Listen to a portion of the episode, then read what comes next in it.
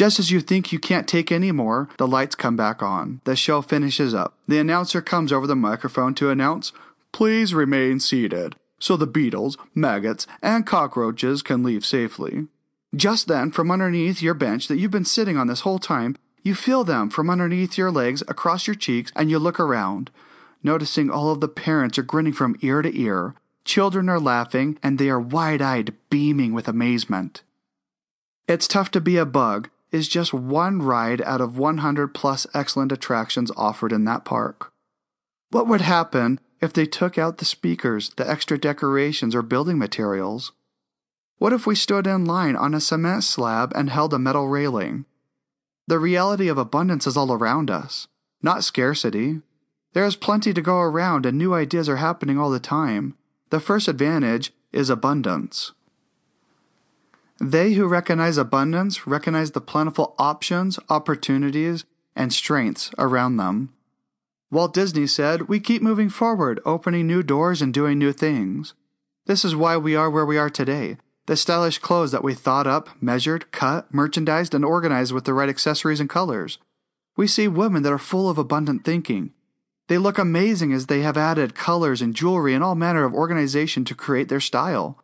When there's endless possibilities, your mind is enlightened. This is why skyscrapers climb to heights of clouds, why innovation and new technology abound. The Burj Khalifa, the tallest tower building structure in the world located in Dubai that I mentioned earlier, stands at an amazing 2,722 feet, almost two times that of the Empire State Building in New York, which actually held that same record for being the tallest building in the world for roughly 40 years. How about the compacted computer technology with all the intricate pieces in the smartphone in our hands? The abundance is all around us. My wife told me we need to get a new couch. A new couch? I don't want a new couch. This one's fine. It does okay. So a week later, an hour later, we have a new couch. And it is very comfortable. My spouse does this all the time. I look over our budget and think we're steady. I like where we're at, nothing needs to change. My wife, on the other hand, thinks, how about a vacation, a new car? How about some decorations to spruce up this room? Anyone else have one like that? I know if I was by myself, I would be way back in a cave somewhere with all the other Neanderthals drawing pictographs on the cave walls.